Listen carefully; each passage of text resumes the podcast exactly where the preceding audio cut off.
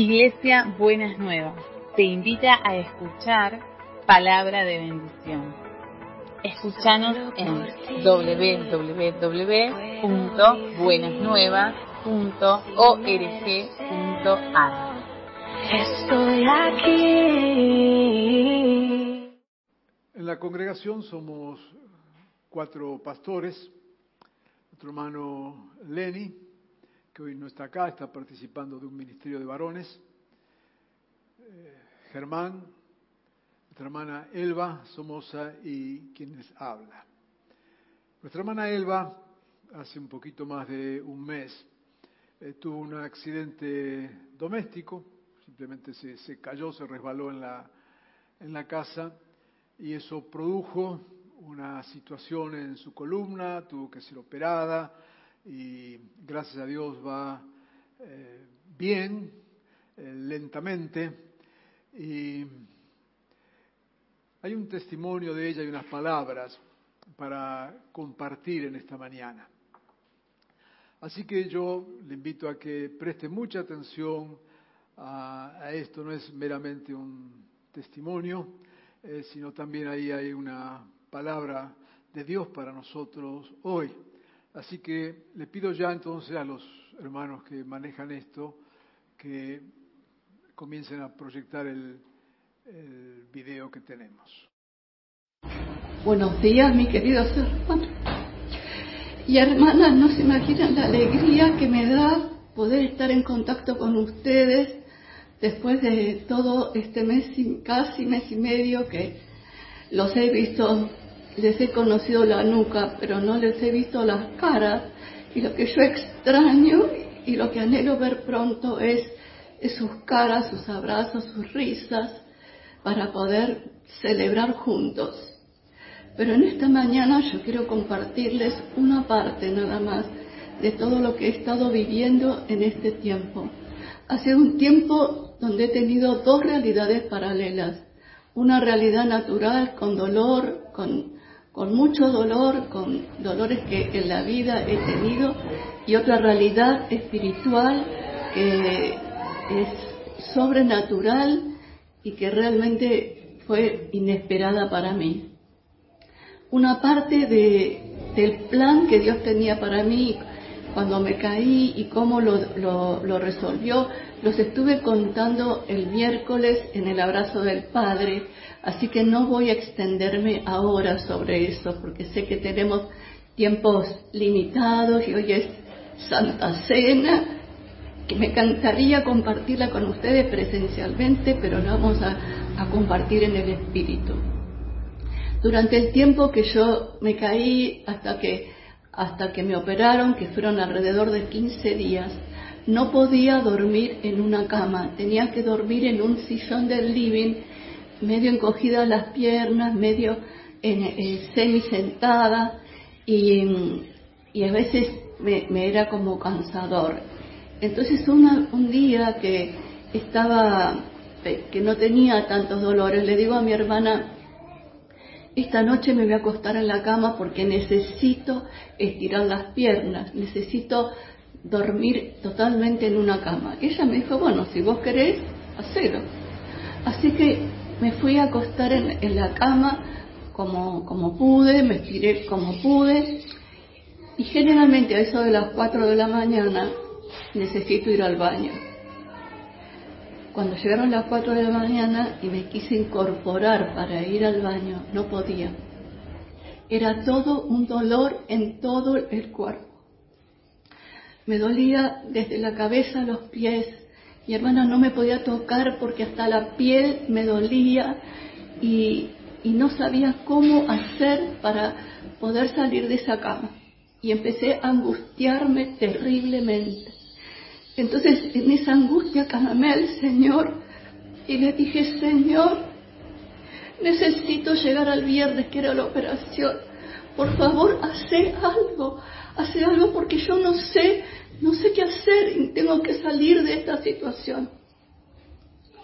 Más o menos dos o tres minutos, mi cuerpo se empezó a mover solo, sin dolor empezó a moverse una pierna, sin que nadie lo tocara y sin dolor.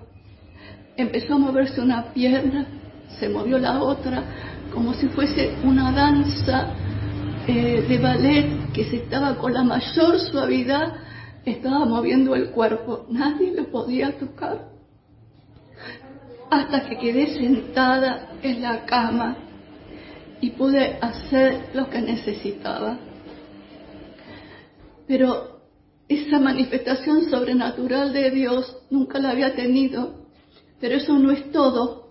Yo tengo una compañera de oración que el Señor la despertó esa noche a las 4 de la mañana. Y ella le preguntó, Señor, ¿por quién tengo que orar? Y el Señor le dijo, por Elba. Y cuando se ponía a, a tratar de interceder por mí, empezó a tener una visión donde me veía a mí acostada en una cama con mi hermana parada al costado de la cama y yo en la cama estaba tirada y tenía un manto que me cubría todo el pecho como si fuese un pectoral y que el manto ondulaba y brillaba. Y después le siguió como una escena como si fuese una película y la llevó al quirófano. Y el quirófano estaba todo empapelado, todo empapelado con el manto. Y yo estaba en la camilla de operaciones y también tenía mi manto y estaba también mi hermana en ese quirófano y los médicos no podían hacer nada si no pasaban a través del manto. No me podían operar si no pasaban a través del manto. Era tan sorprendente esa visión que ella tuvo, que en la vida la había tenido, que le dijo, Señor, ¿qué es eso? ¿Es el manto de santidad? Y el Señor le dijo, no, es mi gloria en esa situación. Era la gloria del Señor en uno de los momentos más difíciles que tuve que atravesar en este tiempo. Y el Señor me empezó a hablar que tenemos que poder anhelar la gloria del Señor en nuestra cotidianeidad, que nuestros ojos espirituales se tienen que abrir para que podamos ver todos los recursos que tenemos en Cristo. Hermanos, esta es la palabra para la iglesia. Hemos vivido en una espiritualidad superficial. El mundo espiritual estaba referido solo al diablo y nos olvidábamos de todos los recursos que tenemos en Cristo.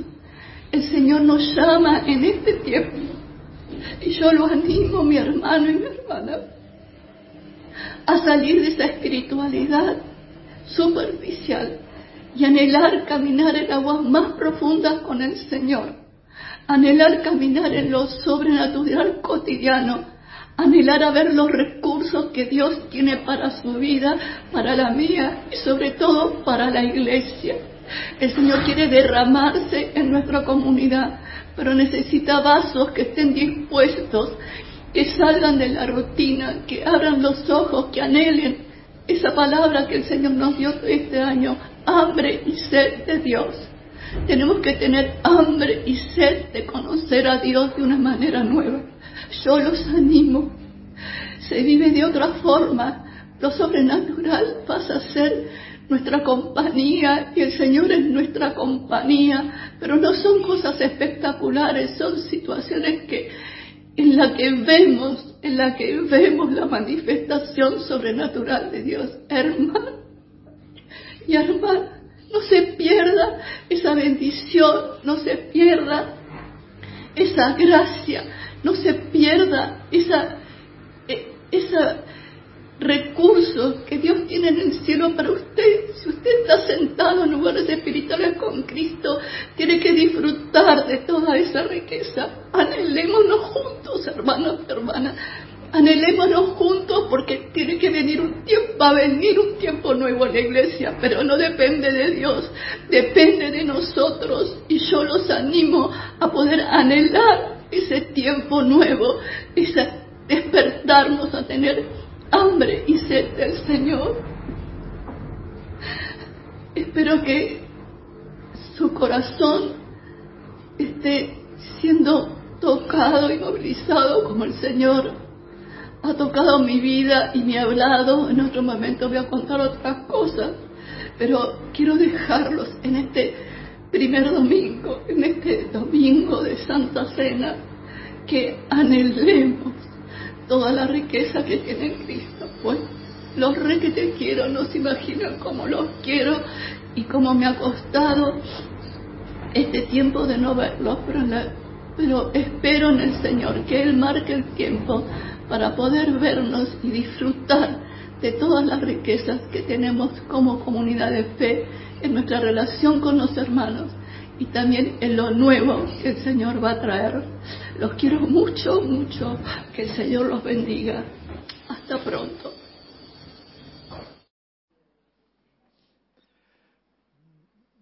Damos gracias al Señor por este testimonio y desafío. Él va con, con toda claridad, expone su situación personal, dolor, sufrimiento, angustia, no saber qué hacer. Me parece importante, en primer lugar, que él vaya señalado esto, porque eh, queremos decirle que en esta iglesia en esta congregación, eh, los pastores también sufrimos, también tenemos dolor, también nos angustiamos y muchas veces no sabemos qué hacer.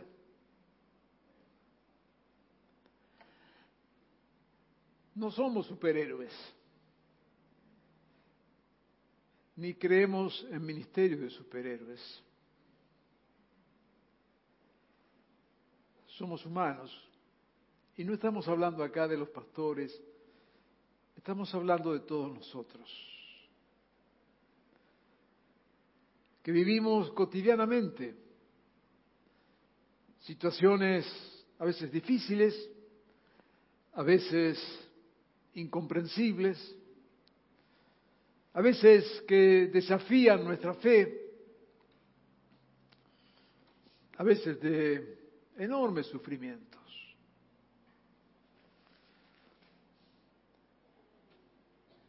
Y nada de eso es ajeno al Señor. Y nada de eso tenemos que verlo como, como un castigo, ¿no es cierto? A veces se predica un evangelio exitista, donde todo es pum para arriba. Es un falso evangelio no todo es pum para arriba. A veces se predica un evangelio donde mágicamente todo te va a ir bien siempre. Es un falso evangelio. No siempre las cosas salen bien. Un evangelio sin sufrimiento y sin dolor es un falso evangelio. no siempre vivimos de, esa manera.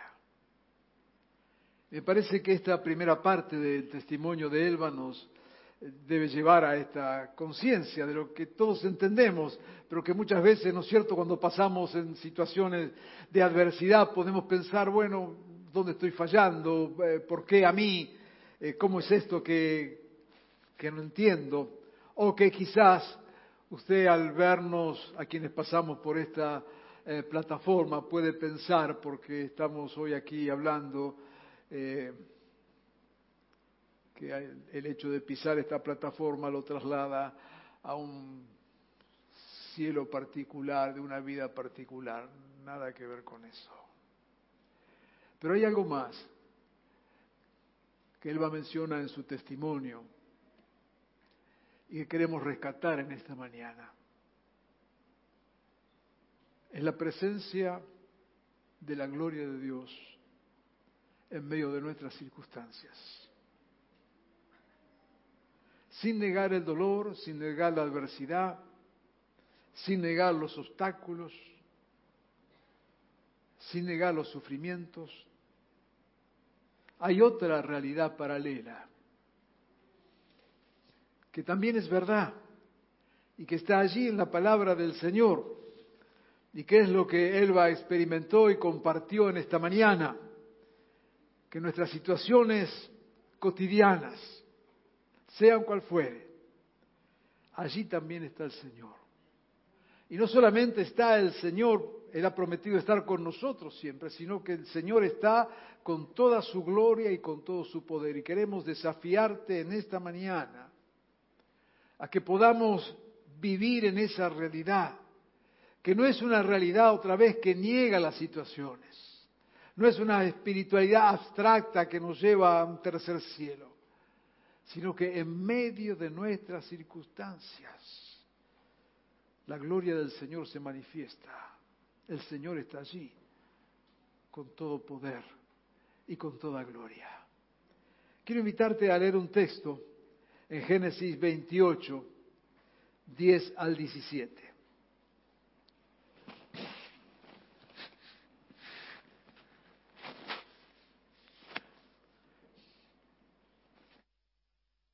Génesis 28. Jacob partió de Berseba y se encaminó hacia Harán.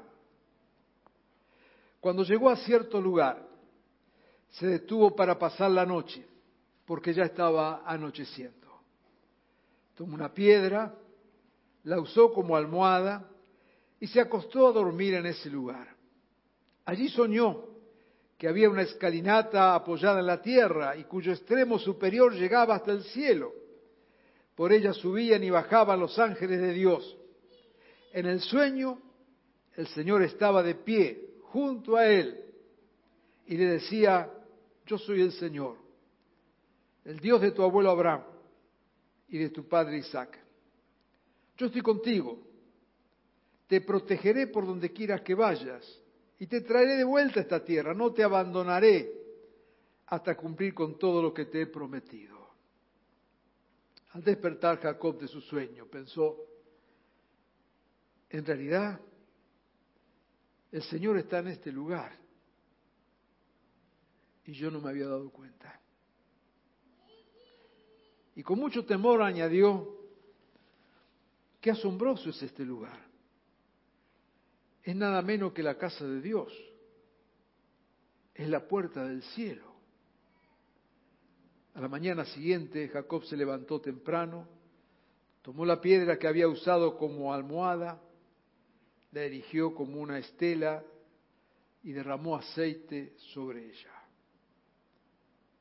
En aquel lugar había una ciudad que se llamaba Luz, pero Jacob le cambió el nombre y le puso Betel, que significa casa de Dios.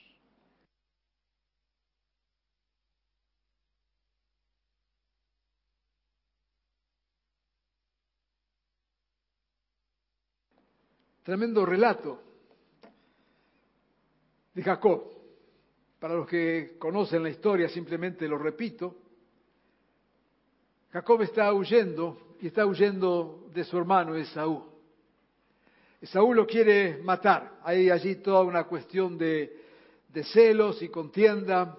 Y entonces la madre le aconseja a Jacob, mira, mejor andate, tu hermano te anda buscando para matar. Así que Jacob emprende la retirada.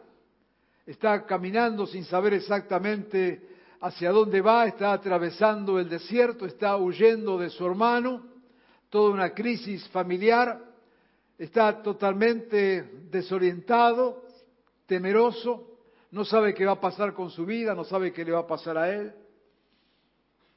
Todo se le vino abajo, los proyectos, las promesas que Dios le había hecho en algún momento Parece que Dios se había olvidado ahora de esas promesas, quedan allí en el recuerdo y él se está escapando, está tratando de salvar su vida, está en una situación verdaderamente difícil, está en medio del desierto, huyendo, sin ningún tipo de esperanza.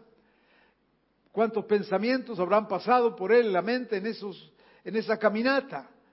cuánto que dejó atrás, cuánto que había perdido, cuántas ilusiones habían quedado atrás, lo que Dios una vez le había hablado, lo que Dios le había prometido, que una tierra, que una familia, que tanta cosa. Y estaba ahí solo, solo, escapando, huyendo de su propia familia, con total desesperación, con total angustia, quizás en uno de los peores momentos de su vida. Y llega la noche y se acuesta para dormir allí en medio del campo. Y no tiene mejor almohada que una piedra. Esa es la situación de Jacob. Durmiendo allí, con la cabeza sobre una piedra como almohada, huyendo, desesperado, angustiado, frustrado. Y cuando está durmiendo, aparece un sueño. Y en ese sueño ve una escalera que va hasta el cielo y ángeles que suben y que bajan. Y de repente escucha de parte del Señor, si el Señor estaba allí en pie y le decía, yo soy el Señor, el de tus antepasados, yo estoy contigo, te protegeré donde vayas, no te abandonaré hasta cumplir con todo lo que te he prometido en medio de esa circunstancia tan adversa, de tanta dificultad, Dios le aparece y le dice, no temas, yo estoy con vos. Y al fin se va a cumplir todo lo que te he prometido. Es cierto, estás acá en este desierto. Estás acá frustrado, amargado, llorando, pensando que que todo terminó, que todo se vino abajo, que todo fue una ilusión. Pero ahí estaba el Señor. Y se le revela y se le muestra, diciéndole, mira, yo estoy acá, se va a cumplir todo lo que te he prometido, no te voy a abandonar. Y Jacob tiene allí en, en ese desierto esta experiencia de revelación de la gloria de Dios que nos muestra esta realidad que también daba testimonio Elba, que allí donde estamos está también una presencia gloriosa de Dios. Y que no importa la circunstancia ni la situación, Dios sigue estando. Y lo que anhelamos y deseamos es vivir en esa revelación de Dios. No es algo místico, no es algo perdido en el aire, sino es algo muy concreto de vivir en esa plenitud, creyendo que Dios está, que sus propósitos siguen adelante, que su presencia está con nosotros. Y claro, humanamente nuestros ojos no lo ven. Diríamos como que hay una doble dimensión, esa dimensión de la realidad física, pero también esa dimensión de la realidad espiritual, de que el Señor con toda su gloria está allí. Yo quisiera desafiarte en esta mañana a que podamos aprender a vivir en esa realidad, que no es ajena a lo que nos pasa, sino vivir esta vida cotidiana llenos de esa gloria del Señor. Jacob se despierta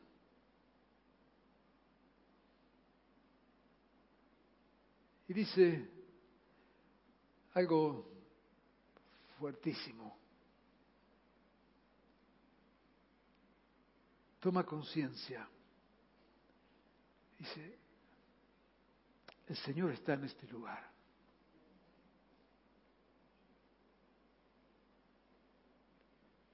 Y yo no me había dado cuenta.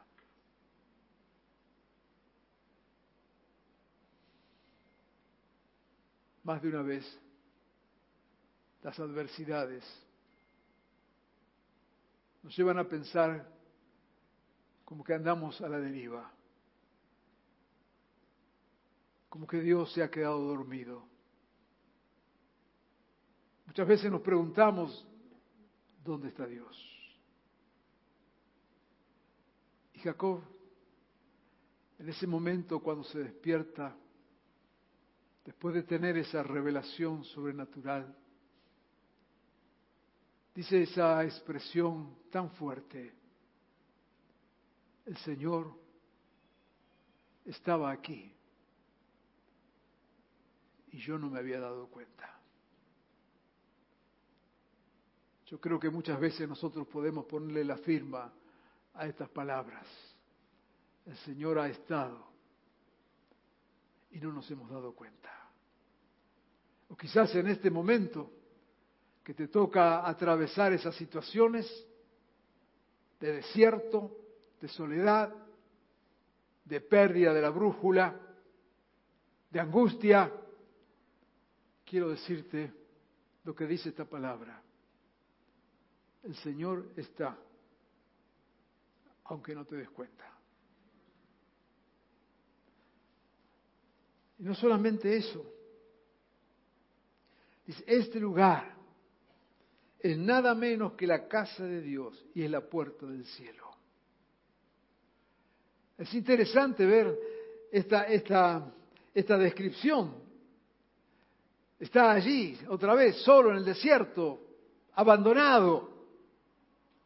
Pero cuando toma conciencia de la presencia de Dios en ese lugar, y ahí está el punto, o sea, externamente nada cambió, el desierto sigue siendo el desierto, la piedra sigue siendo la piedra, su angustia sigue siendo su angustia.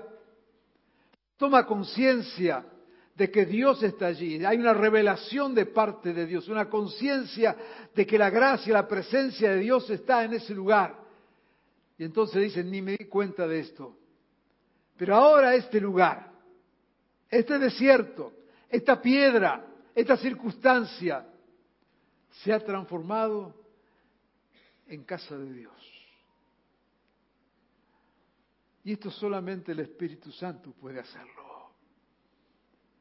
De cambiar nuestra visión y ver que el espacio donde estamos y la circunstancia en la que vivimos, este espacio es casa de Dios y es puerta del cielo. Y dice que toma la piedra que había sido su almohada. Y esa piedra la transforma en una especie de altar sobre el que derrama su aceite, tratando de honrar a Dios. Hay un Dios poderoso, hay una presencia sobrenatural en medio de toda circunstancia. Dios está con nosotros. Y el lugar donde estamos, el lugar donde nos encontramos, aunque sea el lugar de la máxima dificultad, ese lugar es casa de Dios y es puerta del cielo. Señor, ayúdanos a tener esta visión a tener esta comprensión, que repito, no es una comprensión humana, es algo que solamente Dios puede poner en nuestro corazón. El lugar, el lugar de la desesperanza se transformó en casa de Dios. Su almohada de piedra se transformó en un altar.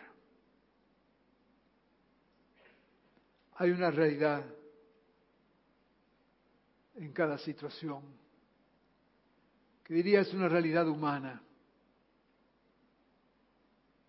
Pero junto a esa realidad humana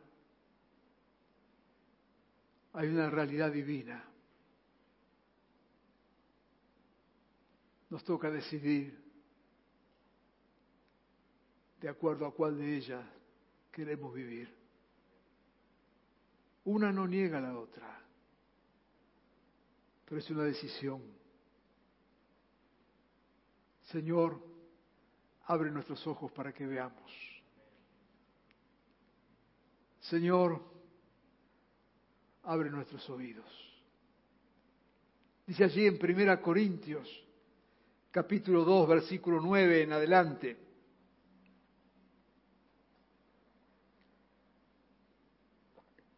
Sin embargo, como está escrito, ningún ojo ha visto, ningún oído ha escuchado, ninguna mente humana ha concebido lo que Dios ha preparado para quienes lo aman. Está hablando acá de las grandes cosas de Dios, que escapan a nuestra visión natural, que escapan a nuestros oídos naturales. Pero saber que Dios ha preparado esto para nosotros, sus hijos, sus hijas. Dice, Dios nos ha revelado esto por medio de su Espíritu. Pues el Espíritu lo examina todo, hasta las profundidades de Dios. Y nosotros no tenemos el Espíritu del mundo, sino el Espíritu que procede de Dios, para que entendamos lo que por su gracia Él nos ha concedido. Porque el que no tiene el Espíritu no entiende estas cosas. Amado, querido hermano, hermana, en esta mañana lo que el Señor nos está hablando es que hay una dimensión espiritual de la gracia y del poder de Dios, que son las cosas que Dios ha preparado, y ahí es donde entra a jugar nuestra fe, nuestro hambre y sed de Dios. Señor, dame esa gracia, esa revelación, esa visión, para que pueda entender que en medio de cualquiera de las circunstancias que me toca vivir, Vos estás allí, Señor, que esto que estoy hoy viviendo es casa tuya, es puerta del cielo. Señor, llénanos con tu espíritu de esta manera, para que en verdad seamos transformados y dejemos de vivir una fe religiosa y creamos en verdad que tu presencia es gloriosa, Señor, en medio nuestro y en nuestras vidas. Lo que dice aquí eh, Pablo es que el Espíritu nos abre una dimensión sobrenatural. El que no tiene el Espíritu, claro, esto no lo entiende. Pero yo quiero desafiarte en esta mañana a vivir en lo cotidiano, en esta dimensión sobrenatural. Quiero desafiarte a salir de todo conformismo religioso. Quiero desafiarte a que te animes a vivir en esa dimensión gloriosa del Espíritu llenando nuestras vidas. Allí en Hechos 19 hay un relato cuando Pablo está en Éfeso una ciudad muy importante de Asia Menor, quizás la más importante de aquel momento. Una ciudad religiosa, una ciudad pujante. Dice que en aquella ciudad Dios hacía milagros extraordinarios por medio de Pablo a tal grado que a los enfermos les llevaban pañuelos y delantales que habían tocado el cuerpo de Pablo y quedaban sanos de sus enfermedades y los espíritus malignos salían de ellos. Muchos de los que habían creído llegaban ahora y confesaban públicamente sus prácticas malvadas. Un buen número de los que practicaban la hechicería juntaron sus libros en un montón y los quemaron delante de todos cuando calcularon el precio de aquellos libros resultó un total de 50 mil monedas de plata. Así la palabra del Señor crecía y se, se difundía con poder arrollador.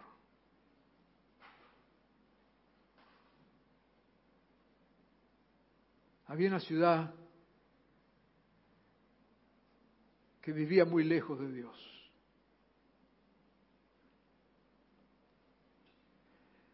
Era una ciudad pujante, entregada totalmente a la diosa Artemisa. Una ciudad rica, moralmente destruida. Cuando hace unos pocos años atrás tuve la oportunidad de visitar las ruinas de Éfeso. Está allí el edificio de la biblioteca, un edificio enorme que todavía se mantiene, no por supuesto 100% eh, sano. Y junto, cruzando la calle, así en un costado, el edificio de la biblioteca, hay un edificio que es como de un gimnasio. Y lo que descubrieron es que hay un túnel que va de la biblioteca a ese otro edificio. ¿Y para qué servía el túnel? Bueno, es que los señores le decían a sus señoras que iban a la biblioteca, entraban a la biblioteca y por el túnel se escapaban al otro edificio donde estaban las prostitutas. No, que la tenían clara, la tenían clara.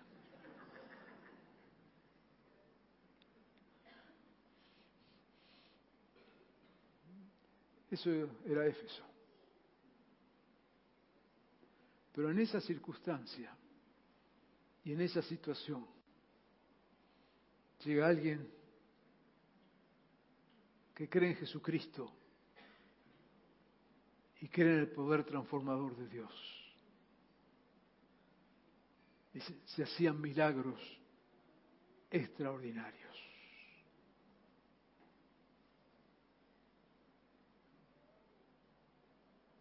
Hombres normales, simples cristianos, pero llenos del Espíritu del Señor. Se cumplía lo que en Corintios Pablo escribió, mencionando un texto del Antiguo Testamento, que ningún ojo había visto ni escuchado, lo que Dios había preparado de antemano. Yo creo en ese Evangelio y creo en ese poder de Dios en cada uno de nosotros. Señor, danos hambre y sed de ti. Porque quisiéramos vivir en esa dimensión del Evangelio. Nos quejamos mucho y con razón de todo lo que nos toca vivir en nuestro país en este momento y seguro los que nos están viendo dirán lo mismo en sus países. Pero nos toca acá. Y créame, querido hermano y hermana, necesitamos un mover poderoso de Dios. Que no va a venir mágicamente, no va a venir a través de ángeles por los cielos, sino a través de nuestras vidas, de los hijos e hijas del Señor. Cuando aprendamos, cuando deseemos, cuando anhelemos vivir vidas llenas del Espíritu del Señor y transformar estos desiertos en casa del Señor. Es cierto que la maldad es enorme, pero más cierto es que el poder de Dios es superior. Fíjese lo que nos dice el texto que, acabo de leer. Muchos de los que habían creído llegaban ahora y confesaban públicamente sus prácticas malvadas. Y preste atención a cómo está el relato puesto allá no dice que muchos ahora creían y entonces confesaban sus prácticas malvadas. No dice eso. Dice que muchos de los que habían creído, evidentemente, había gente que había escuchado el Evangelio, había gente que se había convertido, había gente que nominalmente seguía a Jesús. Pero hasta que no vino una manifestación poderosa del Espíritu del Señor, no tomaron real conciencia de su pecado y de sus circunstancias. Por eso dice el texto que los que habían creído, los que formaban parte de la iglesia, los que habían venido siguiendo a Jesús, los que se proclamaban cristianos, llegaban ahora, ahora, ¿Ahora cuándo? cuando Dios comenzó a moverse con poder y con gloria, llegaban y confesaban públicamente sus prácticas malvadas. No es cuestión de religión, no es cuestión de moral cristiana, es cuestión del poder de Dios obrando y manifestándose. Me escuchó decirlo y me va a seguir escuchando, especialmente en este año de elecciones y demás, donde aparecen por acá y por allá candidatos evangélicos, cristianos, que pensamos que porque son evangélicos van a cambiar la sociedad. Está bien, cada uno la vocación que tiene está bien, y los que tienen vocación política, Dios los bendiga y los use. Y lo digo en serio. Pero también digo en serio que si creemos que esta sociedad va a cambiar por políticos de izquierda, derecha o evangélicos, hemos perdido la brújula. Hemos perdido la brújula. Solo una manifestación poderosa de Dios cambia las vidas. Solo una manifestación poderosa de Dios cambia las vidas. Es tiempo de volvernos a Dios. Es tiempo de anhelar lo mejor de Dios. Es tiempo de anhelar esta gloria de Dios en cada uno de nosotros. De tal manera que transformemos nuestros pequeños desiertos en puertas del cielo, porque Dios está allí, porque su gracia está allí, porque su amor está allí. Llegó Pablo a Éfeso y toda la ciudad fue trastornada porque había una manifestación del poder y de la gracia de Dios. No es cuestión, como decimos, de religiones. Es cuestión de un Dios moviéndose con toda gloria.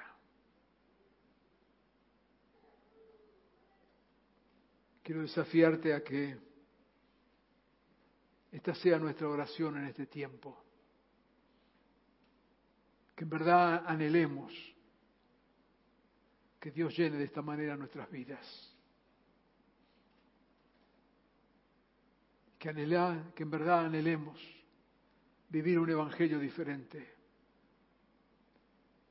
que en verdad podamos abrir nuestros corazones a todo lo que Dios es y todo lo que Dios tiene. Solo el poder y la gracia de Dios puede transformarnos. decíamos en estos días pasados, mencionando a Juan en el Evangelio capítulo 7. El que tenga sed, venga y beba. Es tiempo de sed, es tiempo de anhelar lo mejor, es tiempo de dejar de lado nuestros conformismos nuestros rituales religiosos. Es tiempo de buscar que la gloria de Dios se manifieste realmente en cada uno de nosotros. Tal como hemos enseñado. No pedimos que Dios venga, Dios está. Dios está. Lo único que pedimos, Señor, vos que estás, manifestate encontrar en mi vida un espacio para darte lugar. Es como le pasó a Jacob. Dios estaba y no me había dado cuenta. Señor, en esta mañana queremos darnos cuenta de que vos estás. Y que porque estás, vas a cambiar nuestras circunstancias. Porque estás, Señor, vas a llenar nuestras vidas. Quiero invitarte en esta mañana a vivir esta gloria de Dios en lo cotidiano, tal como compartió el testimonio Elba. Quiero desafiarte en esta mañana a vivir una fe sobrenatural. Y quiero desafiarte en esta mañana a que puedas anhelar con todo tu corazón que la gloria de Dios llene tu vida. No te hago ninguna otra propuesta en este día, más que abrir tu corazón al Señor.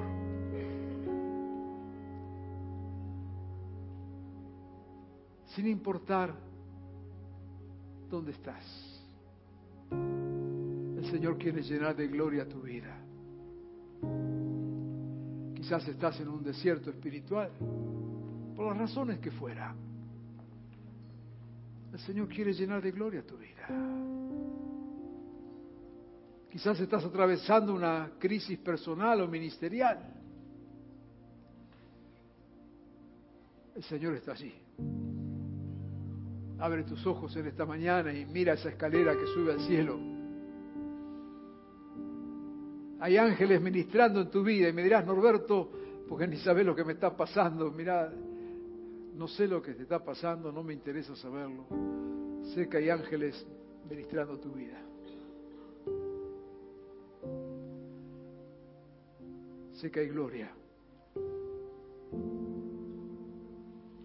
Sé que ese espacio es casa de Dios. Deja que la gloria de Dios llene ese lugar. Quizás situaciones en tu familia, miles. Dios está ahí. Hay ángeles que suben y bajan. Hay gloria de Dios. Quizás situaciones ministeriales Muchos están pasando quizás por una crisis ministerial, dificultades, problemas, cosas que han atravesado, están atravesando. Dios está ahí y como a Jacob le dice, no me he olvidado de nada de lo que te dije. Se va a cumplir. ¿Cómo, Señor? ¿Cuándo? ¿Dónde? No es tu problema. Dejaron las manos de Dios.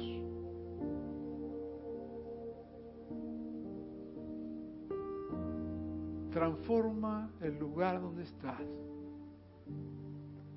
en una puerta del cielo. Y no es algo que vos podés hacer con tus manos. No es un invento. No son palabras. No son textos. No son predicaciones. Son corazones abiertos te desafío en esta mañana a anhelar lo mejor de Dios para tu vida. Te desafío en esta mañana a que te puedas proponer delante del Señor, sacudir todo conformismo espiritual, toda mediocridad espiritual, toda chatura espiritual y dejar el Señor, a través de su Espíritu Santo, llene completamente tu vida. Pastor, ¿y qué es eso? Nada. Hambre y sed del Señor. Hoy el Señor sigue diciendo lo mismo que viene diciendo hace miles de años. El que tenga sed, venga a mí y beba y de su interior correrán ríos de agua de vida. quiero invitarte a que oremos sobre esta palabra. Y deja que Dios te esté ministrando en este momento.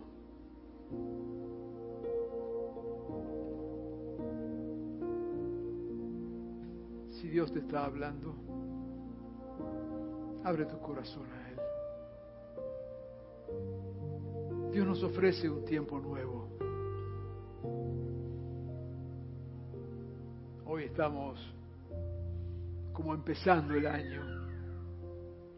Hemos venido de nuestras vacaciones, nuestro descanso. ¿Cómo va a ser este tiempo? ¿Cómo va a ser? Señor, llénanos de tu gloria. Danos hambre y sed de ti. Señor, porque así como hemos leído, ocurría allí en Éfeso, tu gloria se manifestaba con tal poder que sanaba, que liberaba y que aún hacía los cristianos mediocres, conformistas, acostumbrados, religiosos, se inclinaran en tu altar y confesaran su situación. Amado Jesús, creemos que en este tiempo nos estás desafiando gloria llene cada corazón. Danos hambre y sed de ti.